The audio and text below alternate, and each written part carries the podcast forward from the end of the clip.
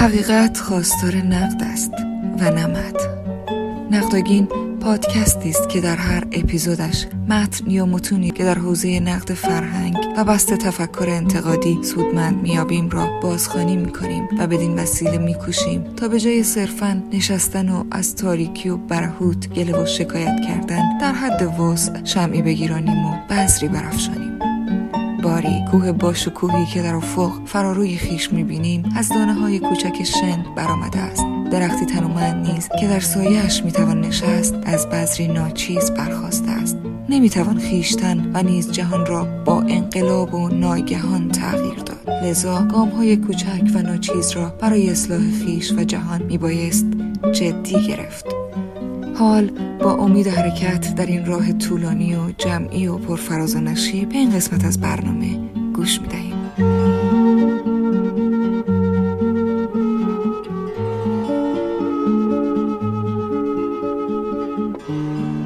خدایان همسران و مادران از علات و زشرا به فاطمه و علی. نویسنده محسن بنایی مزدک بامدادان. دیباچه. از آغاز سده بیست و در پی آشنایی با یافته های اندیشکده اناره اسلام پژوهی در میان ایرانیان نیز رنگ و بوی دیگری به خود گرفته و از ابزارهای گسترده تری برای کاوش در سرآغاز اسلام بهره می‌گیرد.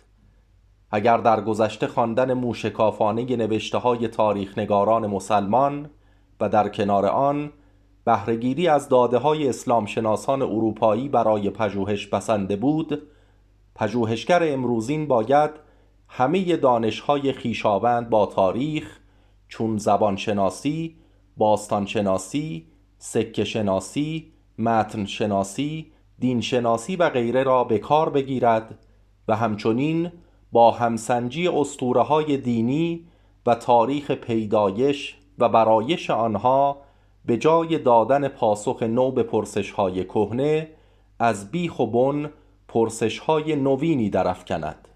به گمان من اسلام پژوه مدرن باید بند ناف اندیشه خود را از آن نگاه سنتی هزار و اندی ساله ببرد و راه های نوینی را برگزیند.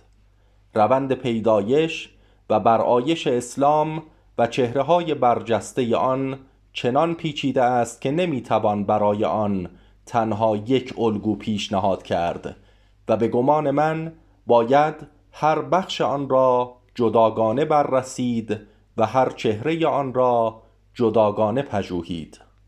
یکی از پدیده های پربسامت در تاریخ نگاری و همچنین دینشناسی دگردیسی کهن الگوهای افسانه‌ای به چهره های تاریخی است. بدین معنی که یک انگاره کهن برای نمونه ابراهیم بتشکن که به جهان استوره پیوسته است در درون یک تاریخ رستگاری دوباره آفریده می شود و این بار چون محمد ابن عبدالله حتی کالبدی انسانی و زنده و تاریخی مییابد. یکی از سرشناسترین نمونه های این دگردیسی برای ما ایرانیان کیومرس نخستین پادشاه در خدای نامک و شاهنامه است. پژوهنده نامه باستان که از پهلوانان زند داستان چنین گفت کاین تخت و کلاه کیومرس آورد و او بود شاه. در میتخت شناسی مزدگسنا ولی کیومرس حتی انسان نیست چه رسد به اینکه شاه باشد؟ او گیومرتن اوستایی است که پهنا و درازایش برابرند و تخمهش چهل سال در خاک نهان میماند و در زیر نور آفتاب پاکیزه میگردد تا مشی و مشیانه آدم و حوای زرتشتی از آن زاده شوند. در گذر هزاره ها ولی این آفریده شگفت اهورامزدا که پیش از آفرینش نخستین زن و مرد میزیسته است در چهره نخستین پادشاه ایرانیان بازآفریده می شود تاریخ دینی تاریخ در چم گزارش رویدادها نیست. تاریخ دینی تاریخ رستگاری است. یعنی آمیزه از بازگویی رخداده ها آفریدن چهره ها و چینش رویدادهای پندارین در کنار هم برای باوراندن ویژگی و یگانگی همان دین به خوانندگان. در این راستا تاریخنگاران دینی به فراوانی از الگوهای جا افتاده کهن بهره می‌گیرند. این الگوها می توانند زندگی نامه، شماره های نمادین، سرنوشت های تراژیک یا رفتارهای ویژه باشند. برای نمونه اگر امروز از کسانی که اندکی با تاریخ دین اسلام آشنایند بپرسیم آن کیست که نامش محمد است؟ در نخستین نبردش 313 تن را فرماندهی می کند و سرانجام هم قریش و هم یهودیان را شکست می دهد نزدیک به همه آنان خواهند گفت در اینجا سخن از محمد ابن عبدالله پیامبر اسلام است. این پاسخ اگرچه درست است ولی تنها پاسخ درست نیست زیرا محمد ابن حسن اسکری یا همان مهدی موعود و امام دوازدهم نیز پاسخی درست بر این پرسش خواهد بود. یا آن کدام محمد است که در کودکی یتیم می شود یکی از خیشان نزدیکش سرپرستی او را به گردن می گیرد و او در نوجوانی با این خیشابندانش به سفرهای بازرگانی می رود و زنی به نام خدیجه را به همسری برمیگزیند و پسرش در کودکی در میگذرد. بسیاری از خوانندگان بیان که نیاز به اندیشیدن داشته باشند پاسخ خواهند داد که در اینجا دیگر پاسخ بی برو برگرد محمد ابن عبدالله پیامبر اسلام است. پاسخ درست ولی می تواند علی محمد باب بنیانگذار جنبش بابی نیز باشد که نامش علی محمد بود و در کودکی یتیم شد و داییش سرپرستی او را به گردن گرفت و او را در پانزده سالگی برای تجارت با خود به بوشهر برد. باب سپس زنی به نام خدیجه بیگم را به همسری گرفت و پسر آنان به نام احمد در خردسالی درگذشت. گفتنی است که شمار بابیان سنگر گرفته در قلعه تبرسی نیز به مانند یاران محمد در جنگ بدر و یاران مهدی موعود 313 تن آورده شده است. همچنین شمار کشتگان پیروان محمد در جنگ احد و شمار یاران حسین ابن علی در آشورا 72 تن گزارش شده است و داستان کشته شدن عباس برادر حسین در روز آشورا نیز یک به یک برگرفته از داستان کشته شدن جعفر ابن ابی طالب در جنگ موته است که پرچم اسلام را در دست راست می‌گیرد و آنگاه که دست راستش به تیغ شمشیر بر زمین میافتد پرچم را به دست چپ می‌گیرد و پس از افتادن دست چپ آن را با دو بازوی بریده تا به هنگام مرگ در میان سینه نگاه می‌دارد. یک محمد ابن عبدالله دیگر هم در تاریخ نزدیک به ما هست که نام دیگرش احمد است و در کمابیش چهل سالگی برانگیخته می شود از زادگاهش به شهر دیگری می گریزد در نخستین نبردش با سیصد و اندی سرباز ارتش بزرگ دشمن را شکست می دهد در پی آن و با تلاش پیروانش که خود را انصار می نامیدند در نبردی از پس نبرد دیگر پیروز می شود و چهار خلیفه پس از خود به جای می گذارد. نام این چهره تاریخی محمد احمد ابن عبدالله المهدی السودانی متولد 1843 و متوفا به 1885 است این نکته را نیز ناگفته نباید گذاشت که از سوی این بازآفرینی ها و گرت برداری ها همیشه یک به یک و صد درصد همانند نیستند و از دیگر سو نگارندگان تاریخ رستگاری گاه برای ساخت و پرداخت یک چهره همزمان از چندین الگوی گوناگون بهره می جویند و بخشهایی از آنها را در هم می آمیزند. در ماهای گذشته به نمونه پرارج از این بازآفرینی ها برخوردم که شاید بتواند با آفریدن چند پرسش نو گرهی هرچند کوچک از کلاف سردرگم تاریخ نگاری اسلامی و پیدایش چهره های برجسته آن بگشاید. اگر به اندیشه های شیعه آغازین بنگریم خواهیم دید در باور آنان علی نه یک خلیفه اسلام که جلوه زمینی الله است. در این باره بنگرید به ام کتاب با ویراستاری دوست و همکارم به بینیاز و همچنین آغاز ستایش علی و پیدایش جهانبینی عباسیان ریمون دکوین ترجمه به بینیاز. او حتی برای شیعیان دوازده امامی امروزی نیز دارای ولایت تکوینی است. به وارونه ولایت تشریعی که در زمینه قانونگذاری و شرع است ولایت تکوینی به آفرینش و ساماندهی جهان می پردازد. کسی که دارای ولایت تکوینی است می تواند در چرخش کارهای جهان دستاندازی کند برای نمونه خورشید را به جای خاور از باختر برآورد مرد را زن کند زن را مرد کند و غیره. کوتاه سخن دارای ولایت تکوینی کمابیش مانند خود الله است. و نور او از آغاز آفرینش در کنار الله بوده است.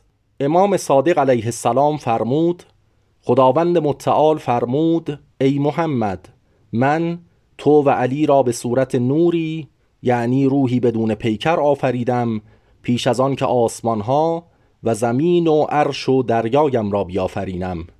کلینی کتاب کافی جلد یک صفحه 440 البته ناگفته نباید گذاشت که برای شیعه آغازین علی جایگاهی بسیار فرازتر از محمد داشت. عبدالقاهر بغدادی درباره یکی از فرقه های شیعه چنین می نویسد قرابیه مردمانی هستند که می‌گویند الله عزوجل جبرائیل را به سوی علی فرستاد ولی او در راه اشتباه کرد و به سوی محمد رفت زیرا او بسیار مانند علی بود و در این زمینه علی همانندی های بسیاری با عیسی مسیح دارد که او نیز کلمه بود و کلمه نزد خدا بود و کلمه خدا بود.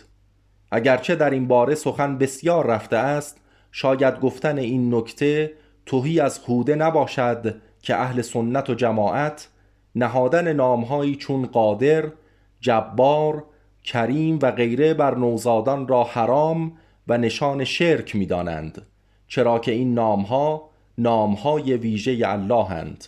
پس سنیان با آوردن واژه عبد پیش از نامهای الله مانند عبدالکریم عبدالقادر عبدالجبار و غیره بندگی خود را به خدای یگانه نشان می دهند ولی شیعیان بر کودکان خود با بسامد بسیار نامهایی چون عبدالعلی عبدالحسین عبدالحسن عبدالرضا و غیره می نهند و کودکان خود را بنده این امامان می نامند از آنجایی که شرک یعنی گرفتن انباز برای الله و بندگی برای غیر او در قرآن بزرگترین گناه شمرده می شود و کیفر آن آتش دوزخ است این رفتار شیعیان را تنها هنگامی می‌توان دریافت که امامان را نه انسانهایی زمینی که همچون عیسی مسیح جلوه های کالبد یافته الله بر روی زمین بدانیم. بدین گونه عبدالعلی در ناخداگاه شیعیان همان عبدالله است چرا که علی همان الله است. همان گونه که کلمه لوگوس یا عیسی همان یهوه است و فرمان روایان مسیحی خود را هم بنده خداوند یا عبدالله و هم بنده عیسی مسیح یا عبدالمسیح می نامیدند. با بررسی زندگی علی و پیرامونیانش پرسش های دیگری پدید می آیند. برای نمونه واژه بتول که پاژنام فاطمه همسر علی است در تاریخ نگاری اسلامی همراه با نام مریم مادر عیسی می آید بتول را ولی چنین معنا کرده اند و سمیت مریم و بذالک من قولهم امرأة بتول ای منقطعت عن الرجال لا شهوت لها فیهم. و مریم به گفته آنان چنین نامیده شد. دوشیزه ای که از مردان کناره جسته و شهوتی به او در آنان نیست. آیا دوشیزگی و بیشهوتی مردان به او از ویژگی های فاطمه زهرا نیز بودند تاریخنگاری عباسی او را همسر علی و دارای پنج فرزند می‌داند. بدین گونه فاطمه نه دوشیزه و باکره بوده است و نه از همخوابگی با شوهرش روی گردان.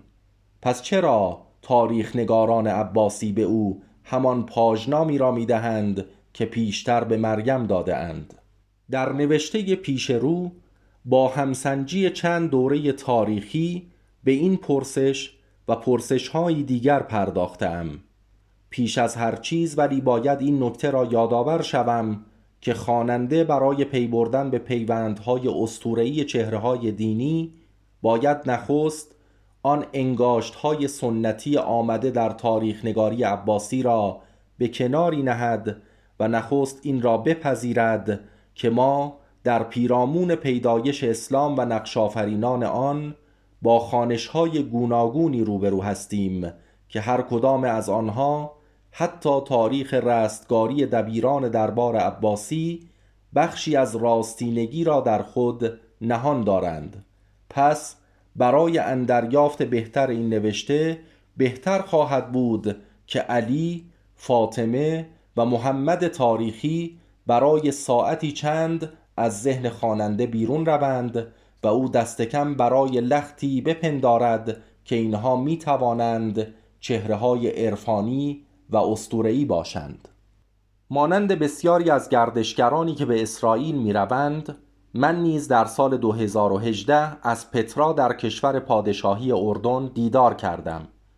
پترا در سینه کوههای سنگی وادی موسا هنوز هم از پس دو هزار و اندی سال همچون نگینی در دل بیابان می درخشد. این شهر شگفتانگیز با سازه های هنرمندانش روزگاری پایتخت پادشاهی نبتیان بود که گستره آن در آغاز سده یکم میلادی و به روزگار پادشاهی حارسه سوم از بیابان سینا تا دمشق می رسید. نبتیان مردمانی بازرگان بودند و دست چیرهی در تراشیدن سازه های گوناگون از و در دل سنگ ها داشتند نام شهر باستانی آنان از همین رو در زبان یونانی پترا نامیده می‌شد. سنگ به ویژه سنگ های تراشیده شده واژه کلیدی این نوشته در پیوند با نبتیان است در همان آغاز پای گذاشتن به دره موسا و پیش از رسیدن به خزنت الفرعون آرامگاه یا پرستشگاهی با شکوه که در دل سنگ تراشیده شده و نماد شهر پتراست. آنچه که نگاه گردشگر کنجکاو را به سوی خود می کشد سازه های سنگی تراشیده در ریخت کعبه است که به فراوانی اینجا و آنجا و در اندازه های گوناگون به چشم می‌خورند. باستانشناسان این سازه ها را که نمونه های آن را در دیگر بخش های جهان نیز می‌توان یافت به طلس مینامند که به نگر می‌رسد برگرفته از واژه آرامی بتل یا خانه خدا باشد. در افسانه های یهودی یعقوب نیز روزی پس از یک رؤیای شبانه سنگهایی را که به زیر سر نهاده بود به روی هم میچیند و بر آنها روغن میریزد و آن را بتعل مینامد. و بر آن می شود که در آن جایگاه خانه برای یهوه بسازد. بتعل دیرتر شهری شد در پادشاهی اسرائیل که جایگاه دینی آن با اورشلیم در پادشاهی یهودیه برابری می کرد به پترا بازگردیم. نبتی ها در آغاز خدایان نادیده را می پرستیدند این خدایان چهره و پیکر نداشتند و برای پرستش آنان کعبه های سنگی تراشیده می شدند و نبتیان برای خدایانشان در پای همین کعبه ها قربانی می کردند نام همگانی این سنگ های مکعب بتل یا بتولوس بود ولی بتولوس هر خدایی نام ویژه خود را نیز داشت. برای نمونه نام بتولوس علات برترین زن خدای نبتی را خعبو آورده اند. که می تواند همان کعبه عربی باشد. با نگاه به آیه 33 از سوره نبع می توان ریشه دیگری هم برای واژه خعبو پنداشت و آن هم واژه کائبون است. در این سوره آمده است و کواعب اطرابا و بیشینه مترجمان قرآن کواعبون را زنان جوان با پستانهای نورسته نامیده اند. واژه‌نامه های عربی به عربی در این باره چنین می نویسند المرأت حین یبدو صدی حال نهود زن به هنگامی که پستانش آغاز به برآمدن می کند که زنی بسیار جوان یا دوشیزه است.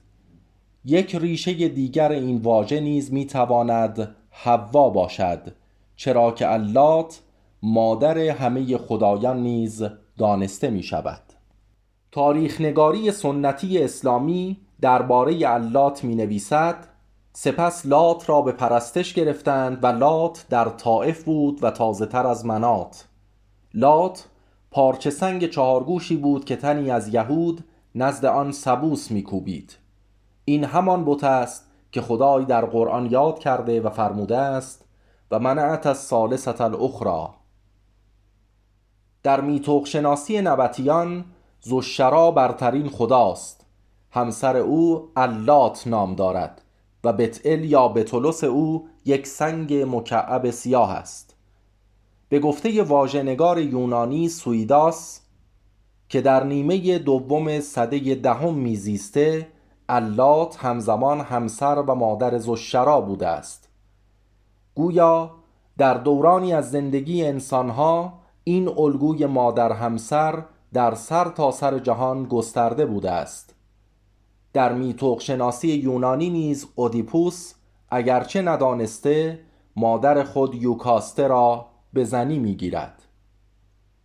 یک نکته دیگر نیز در اینجا باید واگشایی شود و آن پیوند خانه و خداست آنگونه که در واژه بتئل آمده است. یکی از فرمان روایان رومی که خواستگاهش گستره سرزمینی نبتیان بوده است ال آگابال نام دارد.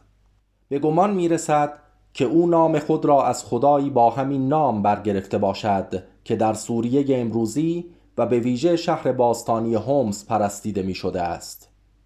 نیایشگاه این خدا که به گمان من ریشه نامش باید از اله و الجبال یا اله الجبال و در چم خدای کوهستان باشد بر روی سکه ای از صده سوم میلادی نقش بسته است. در اینجا انگاشت خدا سنگ و خانه در یک جا گرده هم آمده اند. همانندی این نیایشگاه با کعبه و حجر الاسود و قبت الصخره یا تخت سنگ و همچنین سنگی که یعقوب بر آن روغن میریزد و آن را خانه خدا مینامد و عیسی که می‌گوید تو پتروس هستی و بر این سنگ من کلیسای خود را خواهم ساخت نیازمند پژوهش ویژه است که من در کتاب در دست نگارشم درباره قبله و حج در اسلام آغازین بدان پرداختم.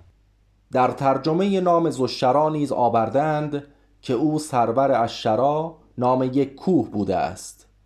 یکی دیگر از زن خدایان نبتی العزاست گروهی از باستانشناسان برانند که اللات و العزا یک خدا با دو نام هستند که در دو بخش گوناگون جهان عرب پرستیده می شده اند.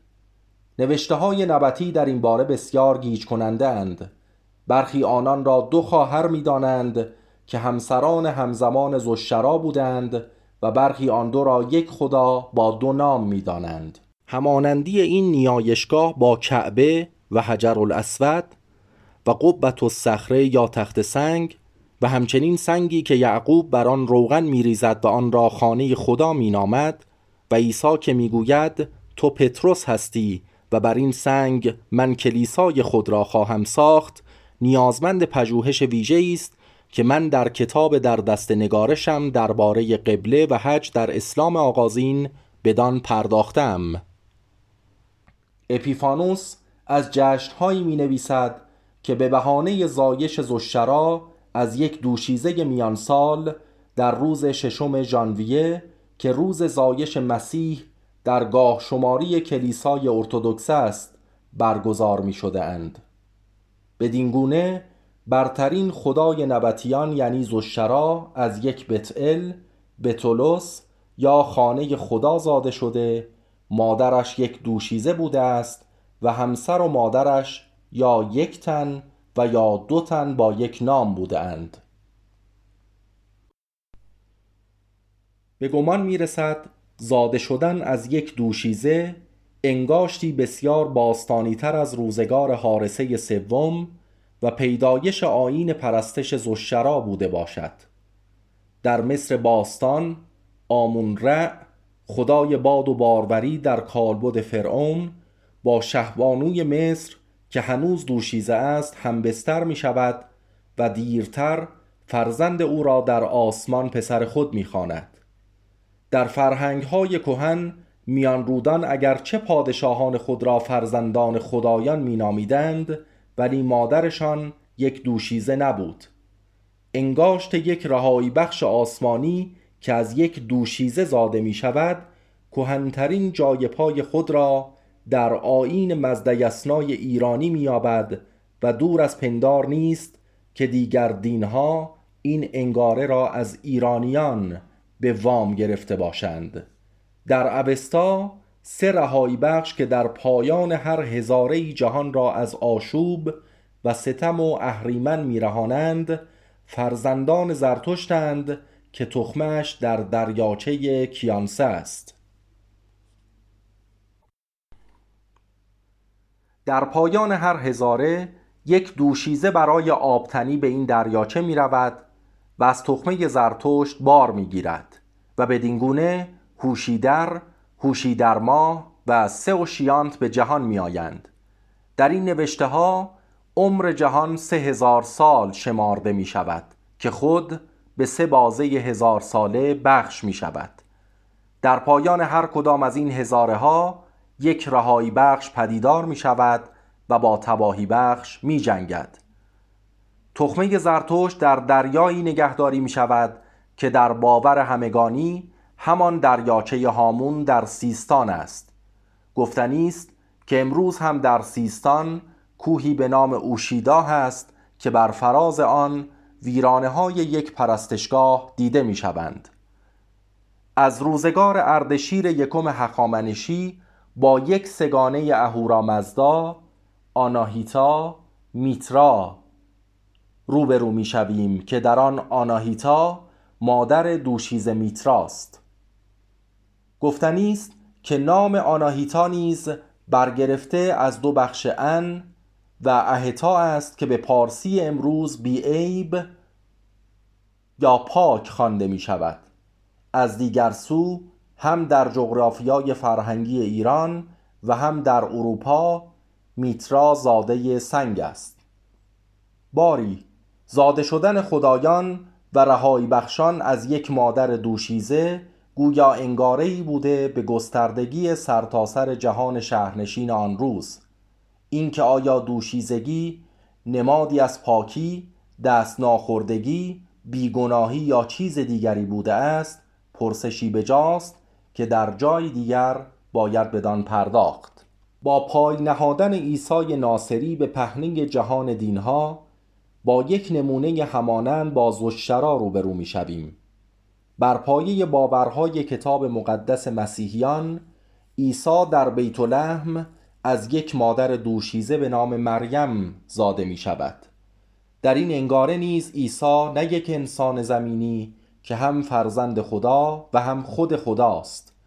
در این داستان مریم دیگری نیز هست که جایگاه برجسته‌ای در این جستار دارد و او نیز مریم مجدلیه است.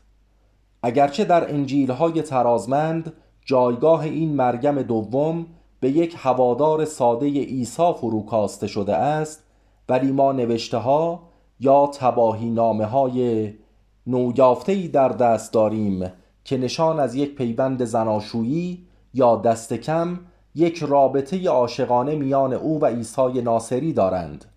برای نمونه انجیل مریم و انجیل فیلیپ هر دو بر این نکته انگشت می‌گذارند که مریم مجدلیه نه تنها یک روسپی توبگر نبوده که از نزدیکترین هواریون مسیح و همسر او بوده است. پارمترهایی که به زبان قبطی از صده های دوم و سوم و چهارم میلادی یافته و رازگشایی شده اند چهره دیگری از مریم مجدلیه در برابر ما نقش می کنند به گمان می رسد در راستای ترازمند شدن انجیل ها چهره او نیز از همسر عیسی به یک روسپی توبگر دگر دیسیده شده باشد تا بتواند در ایدئولوژی امپراتوری روم جایی بیابد. در پاره متن به جامانده از انجیل فیلیپ چنین می‌خوانیم. سرور ما مریم را از همه هواریونش بیشتر دوست می داشت و بارها لبان او را می بوسید حدیث های فراوانی در میان شیعه و سنی از چنین رفتاری میان محمد و فاطمه سخن می‌گویند و این خود می تواند گواهی بر انگاره استورهی محمد آغازین باشد که در آن عیسی به محمد و مریم به فاطمه دگردیسیده است و دیرتر در راستای ترازمند شدن تاریخ نگاری عباسی و گسست از مسیحیت فاطمه نه همسر که دختر محمد نامیده شده است. برای نمونه امام صادق علیه السلام فرمود آیشه گفت یا رسول الله می‌بینم دهان فاطمه را زیاد میبوسی و زبانت را در دهانش قرار می‌دهی. پیامبر اکرم فرمودند بله هرگاه مشتاق بهشت می‌شوم دهان فاطمه را میبوسم و زبان در دهانش می‌گذارم من از فاطمه بوی بهشت را استشمام می‌کنم و بوی شجره توبا را میابم زیرا او زنی آسمانی است از امام جعفر ابن محمد روایت شده که فرمود پیامبر صلی الله علیه و آله قبل از خواب صورتش را بین سینه های دخترش فاطمه قرار می‌داد. بهار الانوار جلد 43 صفحه 78 از دیگر سو این فاطمه ای که محمد لبانش را میبوسیده و سر بر پستانهایش می نهاده مادر محمد یا ام ابیها مادر پدرش نیز نامیده شده است. بدین گونه بار دیگر با خدای روبروییم که از مادری دوشیزه زاده می شود نام مادرش مریم و نام همسرش نیز مریم است. این خدا در شهری به نام بتلهم چشم به جهان می گشاید که واژه شناسی آن نیز بسیار شایان ارج خواهد بود. برای این نام ریش شناسی های گوناگونی پیشنهاد شده اند. یکی از آنها به دو خدای سامی لحمو و لحامو باز می گردد. لحامو همزمان خواهر و همسر لحموست و بدین گونه بتلح می تواند خانه این خدایان یا یک بتل باشد که خدای زمینی شده در دل آن از یک دوشیزه زاده شده است.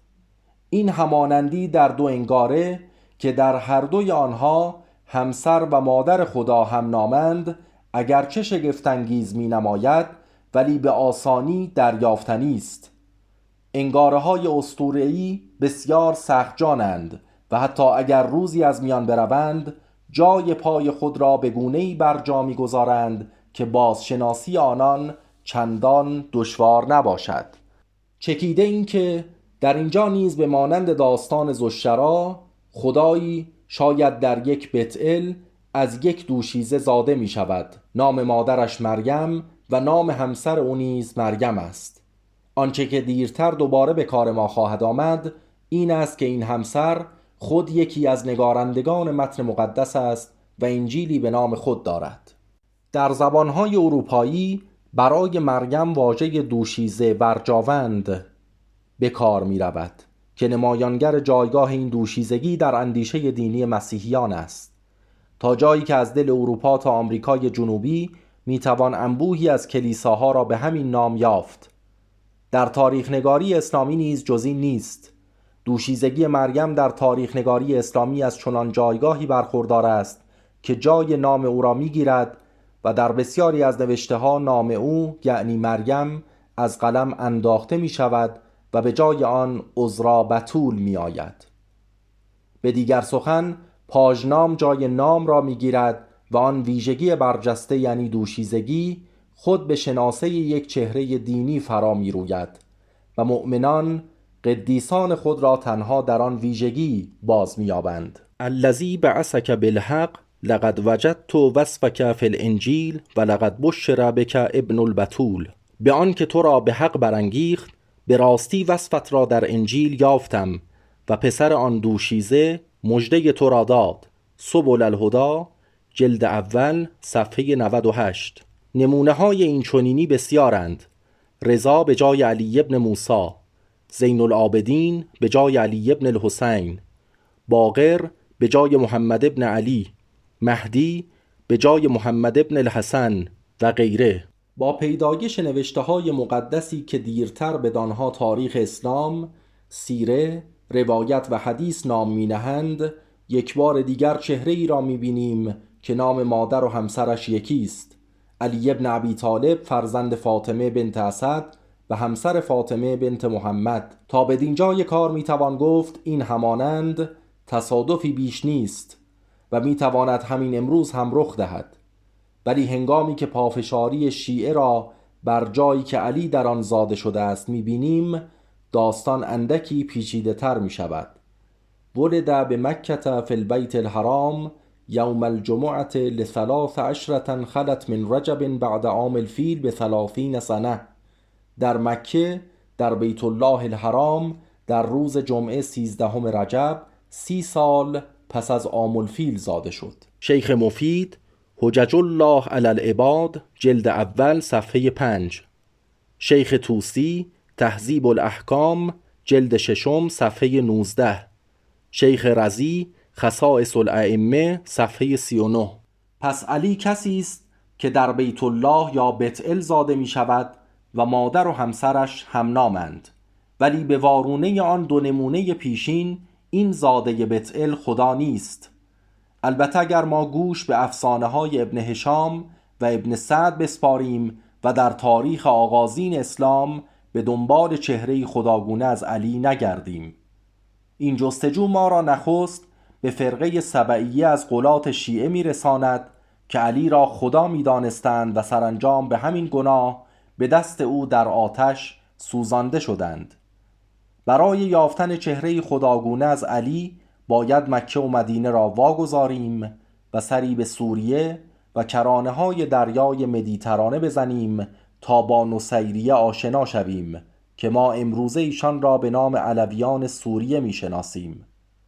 ابن العبری چنین می نویسد از غلات شیعه نصیریه که می‌گویند خدا به صورت علی ظهور کرده و به زبان او خبر از اسرار باطنی داده است. قومی از افراتیان شیعه در باب امامان قلف کرده اند تا آنجا که آنان را از حدود مخلوقات بیرون بردند و برای آنان اثبات خدایی کردند. همین نکته را در الانصاب سمعانی نیز می‌خوانیم. با نگاهی به ام الکتاب در میابیم که علی آغازین پیش از آن که به خلیفه ای از گوشت و پوست و خون دگردیسیده شود انگاره ای از خدای بر زمین آمده بوده است. ابو تراب خداوندگار خاک خدایی که بر زمین فرود آمده است. ابن حزم می نویسد یکی از فرق سبعیه گروهی هستند که ادعای الوهیت امام علی می کنند در زمان ما بر منطقه خبت الاردن در شام مخصوصا شهر تبریه غلبه یافتند. از گفته های ایشان است لعن فاطمه دختر پیامبر و حسن و حسین فرزندان علی رضی الله عنه و یقین به اینکه آنها شیاطینی به صورت انسانند. این گروه معتقدند عبدالرحمن ابن ملجم مرادی افضل اهل زمین بزرگوارترین آنها در آخرت است چون او روح لاهوت را از تاریکی جسد رها ساخت. پس ما دست کم در آغاز فرایند پیدایش انگاره علی با یک خدا یا دست کم خدایگونه روبروییم که همانندی های فراوانی با عیسی ناصری دارد. نام او علی می تواند ترانوشت واژه آرامی الی باشد در چم پروردگار من. الی الی لما سبقتنی پروردگار من. پروردگار من چرا تنهایم گذاشتی؟ یکی از هفت گفتار مسیح بر فراز چلیپا. پس ما دست کم در آغاز فرایند پیدایش انگاره علی با یک خدا یا دست کم خدایگونه روبروییم که همانندی های فراوانی با عیسی ناصری دارد. نام او علی می تواند ترانوشت واژه آرامی الی باشد در چم پروردگار من. مسیحیان صده های دیرتر مریم مجدلیه همسر عیسی را روسپی توبگر نامیدند و می‌بینیم که نصیریه نیز به گفته ابن حزم فاطمه همسر علی را نفرین می‌کردند. از آن گذشته عیسی روز آدینهی بر چلیپا میخکوب می شود و دو روز پس از آن به آسمان می رود علی نیز در روز نوزدهم رمضان به شمشیر ابن ملجم دچار می شود و دو روز دیرتر در روز بیست و یکم رمضان به آسمان می رود اگر آدینه روز تعطیل مسلمانان را با یک شنبه روز تعطیل مسیحیان جایگزین کنیم حتی در اینجا هم علی و مسیح یکسانند. عیسی روز جمعه به چلیپا کوفته می شود و علی روز چهارشنبه ضربت می خورد عیسی روز یک شنبه یعنی روز تعطیل در میگذرد و علی نیز روز آدینه روز تعطیل. بنگرید به تاریخ یعقوبی ترجمه جلد دو صفحه 139 در هر دو نمونه کسانی هستند که کشندگان را یهودا اسخریوتی و ابن ملجم مرادی انسانهایی برگزیده می‌دانند.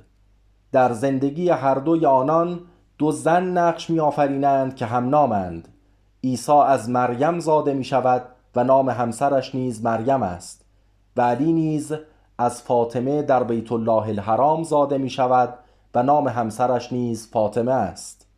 با این همه این پرسش در پیش روی ماست که برترین گوهر این انگاره خدا مادر همسر که همانا زاده شدن از یک مادر دوشیزه باشد چه می شود؟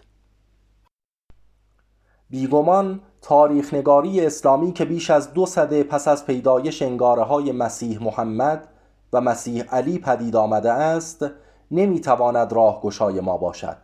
امروزه و با بررسی نوشته های کهنی که تباهی نامه به شمار می روند و همچنین نوشته های اسلامی که به این تباهی نامه ها پرداخته اند چهره دیگری از اسلام آغازین در برابر ما پدیدار می شود سخن از فرقه های آغازینی است که دیرتر یا از میان رفتند. به مانند انبوه فرقه هایی که نامشان در فرق و شیعه الفرق و بین الفرق الملل و النهل و غیره آمده و امروز نشانی از آنان در دست نیست. یا در روندی دراز زمان به فرقه های اسلامی دگردیسیدند و در دیگ در همجوش دستگاه دینسازی عباسیان به اسلام فرارویدند مانند تسنن و همه فرقه هایی که امروزه به نام شیعه شناخته می شوند از زیدیه و اسماعیلیه گرفته تا امامیه و یا ماندند و در کنار اسلام با کجدار و مریض هستی گاه پنهان و گاه نیمه پنهان خود را پی گرفتند مانند علویان ترکیه و علویان سوریه و یزیدیان و غیره برای دریافتن آن انگاره نخستین باید تاریخ نگاری سرتاسر سر افسانه عباسی را با روی کردی نو و به ویژه با نگاه به تباهی نامه هایی چون ام کتاب و کتاب الهفت و زله کتاب هفت و سایه ها خواند.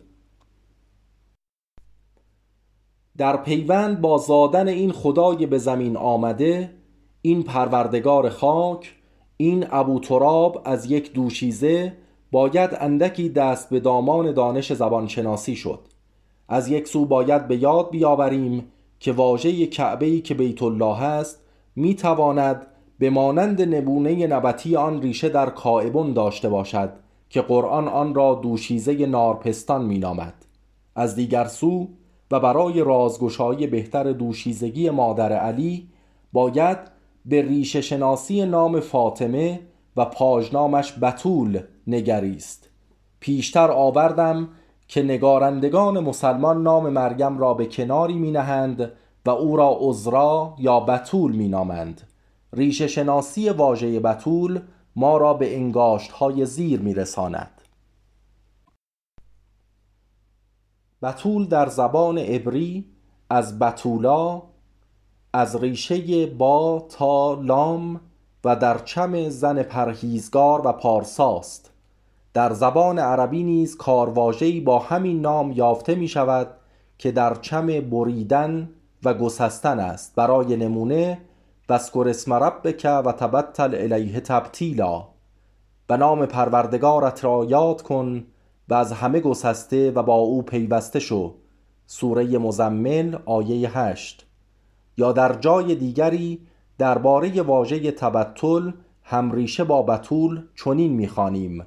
رسول خدا صلی الله علیه و آله و سلم فرمود لا رهبانیت ولا تبتل فی الاسلام.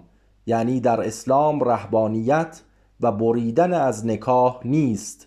در اینجا می‌بینیم که تبتل آشکارا در پیوند با زناشویی دیده می شود به دیگر سخن بتول زنی است که خود را از مردان نگاه می دارد و با آنان در نمی آمیزد اگرچه نگارندگان دربار عباسی تلاش کردند برای بتول ریشه های دیگری بتراشند ولی سخن قرآن در این باره روشن و تفسیر ناپذیر است. برای نمونه می‌خوانیم در قاموس گوید بتول صفت فاطمه علیها سلام سیده زنان جهان است زیرا از زنان زمان خود و زنان امت در فضل و دین و حسب بریده و ممتاز بود. این سخن بیگمان پرت و بیپایه است زیرا بریدگی و ممتازی را نمی‌توان در کنار و به جای یکدیگر به کار برد. بیشتر به گمان می رسد که دبیران عباسی در اینجا در تلاش برای پر کردن گودالی بوده باشند که در دگردیسی فاطمه اسطوره‌ای به فاطمه ام الائمه پدید آمده بوده است. نکته ارجدار در اینجا ولی این است که پاژنام بطول در تاریخ نگاری اسلامی هم برای مریم به کار می رود که همگان بر سر دوشیزه بودنش هم سخنند و هم برای فاطمه که همسر علی است و چندین فرزند زاده است. در علل و شرایع چنین می‌خوانیم. شیخ صدوق از حضرت علی روایت کرده که از رسول خدا سوال شد ای رسول خدا بطول یعنی چه؟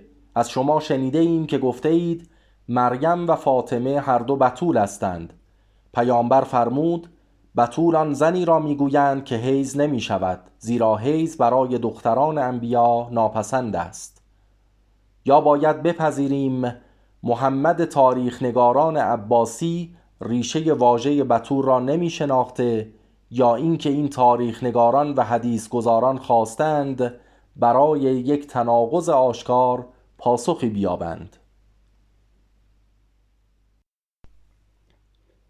ولی خود واژه فاطمه نیز رگه هایی از اندریافت دوشیزگی را در خود نهان دارد.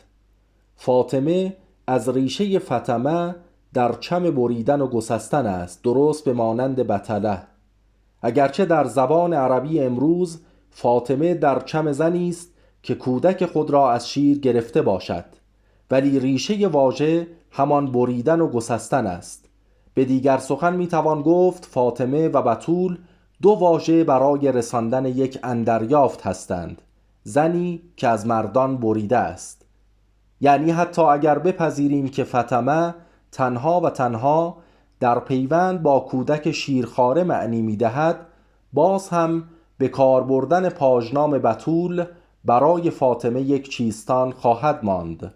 از آن گذشته حدیث های فراوانی بر این اندریافت بریدن یا گسستن انگشت می نهند مجلسی درباره معنی بریده در نام فاطمه چنین می نویسد امام باقر علیه السلام فرمودند خداوند فاطمه زهرا علیها السلام را از جهل و پلیدی جدا نموده است.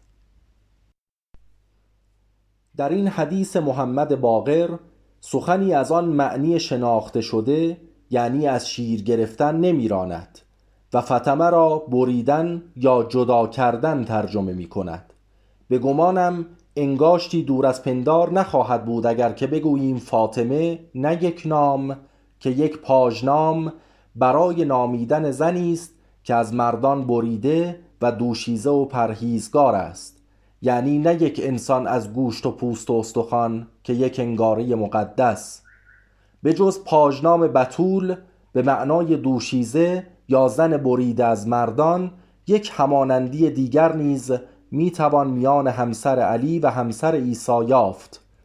اگر مریم مجدلیه از نگارندگان کلام مقدس بوده است و امروزه انجیل مریم مجدلیه به نام او شناخته می شود فاطمه نیز به باور شیعیان قرآنی از آن خود داشته است که مصحف فاطمه زهرا خوانده می شود و میان امامان دست به دست شده است و اکنون در نزد مهدی آل محمد است. از دیگر سو به مانند علات که مادر همه خدایان است به عربی شاید ام الربوب فاطمه نیز مادر همه امامان یا ام الائمه است. همان ائمه ای که شیعیان آغازین آنان را خدایان روی زمین می دانستند و سرانجام یک همانندی نماد شناسانه دیگر را هم می توان میان مریم و فاطمه یافت و آن هم پنجه یا خمسه است. به ویژه در میان مسلمانان شمال آفریقا پنجه مقدس که بدان دست فاطمه می‌گویند به گستردگی برای دور کردن چشم بد به کار می رود. همین نماد در میان مسیحیان خاوری دست مریم یا به عربی کف مریم نامیده می شود که خود برگرفته از ابریست و پیشینه آن با نام دست میریام به مریم خواهر موسی و هارون می رسد. پس علی در یک بیت الله یا بتل از مادری زاییده می شود که معنی نامش یعنی فاطمه نزدیکی بسیار با اندریافت دوشیزگی دارد و نام همسر او نیز فاطمه است انگاره خدا همسر مادر در اینجا هم با همان بنیانهای اسطوره‌ای از پیش شناخته پدید می آید. شاید آوردن این نکته نیز توهی از خوده نباشد که در تاریخ نگاری عباسی علی پس از مرگ فاطمه بنت محمد بار دیگر زنی را به همسری برمیگزیند که نام او نیز فاطمه کلابیه است و تا پایان زندگی علی با او میماند. بیشتر مسلمانان این فاطمه دوم را با نام ام البنین می‌شناسند. بدین گونه ما در گذر بیش از هزار سال با سه نمونه کمابیش همانند از انگاره خدا مادر همسر روبروییم. خدایان یا خداگونگانی که در خانه خدا یا بتل از مادری دوشیزه زاده می‌شوند و مادر و همسرشان همنامند. زشرا اللات اللات عیسی مریم مریم علی فاطمه فاطمه. بار دیگر ناگزیر از گفتنم که در دگردیسی الگوهای کهن همیشه نباید به دنبال همانندی های یک به یک گشت. برای نمونه دوشیزگی می تواند از یک باور جسمانی به یک باور نمادین و معنی شناسانه دگر بدیسد. ولی گوهر استوره دست ناخورده میماند و اگر پژوهشگر اندیشه خود را از رخدادنگاری دولتی سیاسی رها کند می تواند آن را به سادگی در زیر تلی از افزوده ها باز شناسد تاریخ آغازین اسلام و بر آیش چهره های مقدس آن همچنان در گرد و غباری از افسانه های دبیران عباسی فرو رفتند و پژوهشگری بازنگرانه راهی دراز برای زدودن این قبارها در پیش دارد. در این راه ولی باید نه تنها از روی سایه خیش که از روی سایه بلند دستگاه دینسازی دربار عباسی نیز پرید و با به کار گرفتن همه ابزارهای پژوهشی و همسنجی با دینهای دیگر داده های آزمون پذیر را از زیر تل آن افسانه ها بیرون کشید و نوری دیگر بر این تاریخ تابانید.